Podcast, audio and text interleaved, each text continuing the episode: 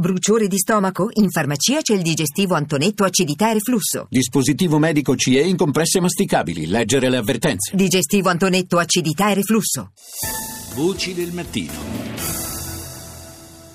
Oggi torniamo a parlare di contrasto nei confronti del terrorismo jihadista, lo facciamo attraverso la vicenda di Moes Ben Abdelkade Fezzani, alias Abu Nassim, estremista di lungo corso, arrestato di recente in Sudan. L'intelligence italiana, e non solo quella italiana, lo braccava da quando aveva scoperto che eh, proprio Fezzani aveva architettato la strage al Museo del Bardo di Tunisi. Già reclutatore per conto di Al-Qaeda, Fezzani è stato detenuto a Guantanamo e poi consegnato alla giustizia italiana nel 2012, prima che scattasse la condanna per l'appartenenza a una cellula salafita di Milano, era stato espulso in Tunisia.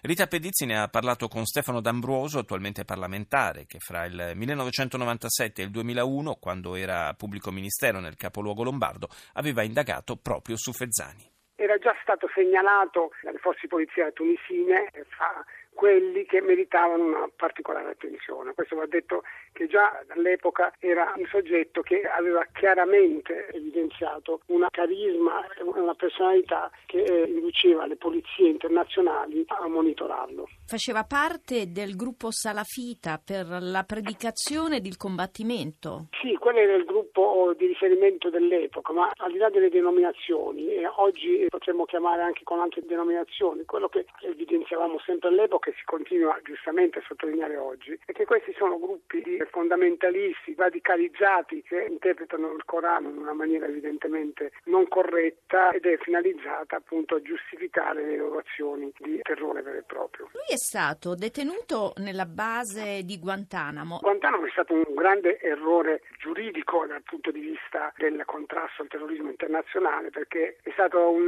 limbo in cui appunto non si sapeva se queste persone fossero detenute per ragioni di guerra piuttosto che detenute per uh, vere e proprie attività internazionali di contrasto al terrorismo, per cui con massicce operazioni fatte in tutte le parti del mondo venivano detenuti lì e poi anche interrogati con modalità che hanno risvelato che appunto la violenza utilizzata per fare quegli interrogatori era assolutamente controproducente, non perché amiamo la democrazia e continuiamo a dire che eh, queste cose non vanno fatte nelle carceri, ma perché è inverosimile pensare che qualcuno dichiari qualcosa che magari ignora sotto tortura. Tutti i dati raccolti sotto tortura sono stati utilizzati e utili in percentuali minime proprio perché non erano fondate, non erano ragionevoli. Ebbene, lui viene portato a Guantanamo. Guantanamo viene smantellata perché appunto le forti critiche internazionali portano al rientro dei detenuti dai posti eh, da dove erano stati arrestati quindi in questo caso l'Italia. Io non credo che l'Italia sia stato il primo posto dove lui è stato riportato da Guantanamo, ma comunque ritorna in Italia dove viene di nuovo sottoposto a processo fino a tutto il 2014. Si ha un'idea di quante persone possa aver reclutato?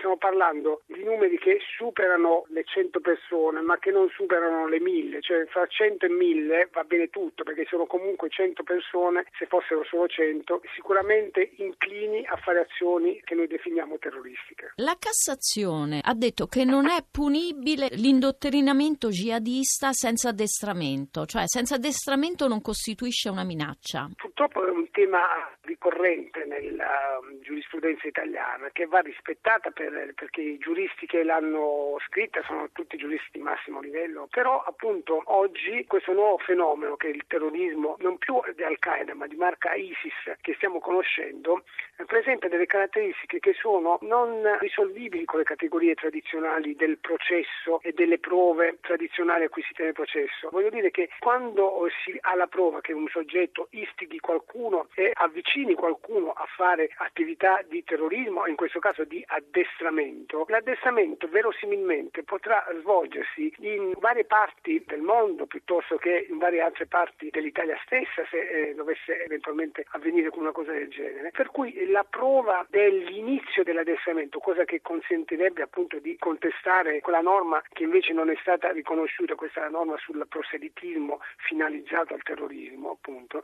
eh, purtroppo non viene raccolta dalle categorie tradizionali della prova. Oggi abbiamo scoperto che i terroristi abbiamo prevalentemente in casa, non vengono da fuori, è gente che appunto nel giro di 15 giorni via web può imparare a costruirsi un ordigno e può addestrarsi, quello è addestramento anche, all'attività terroristica e quindi non c'è bisogno di avere anche una prova quasi fotografica di un addestramento che, ripeto, può svolgersi in casa così come può svolgersi in altre parti del globo senza averne la prova. Se eh, sappiamo che un soggetto istighi qualcuno a fare quel tipo di attività che noi consideriamo essere addestramento, questo dovrebbe senz'altro bastare per inquadrarlo nel contesto terroristico, mentre l'istigazione, l'odio reaziale, che è l'altra norma che viene invece riconosciuta dai giudici, mi sembra che in questo caso non uh, colga invece la sostanza dell'attività dell'imam di Andria che era sottoposto a processo.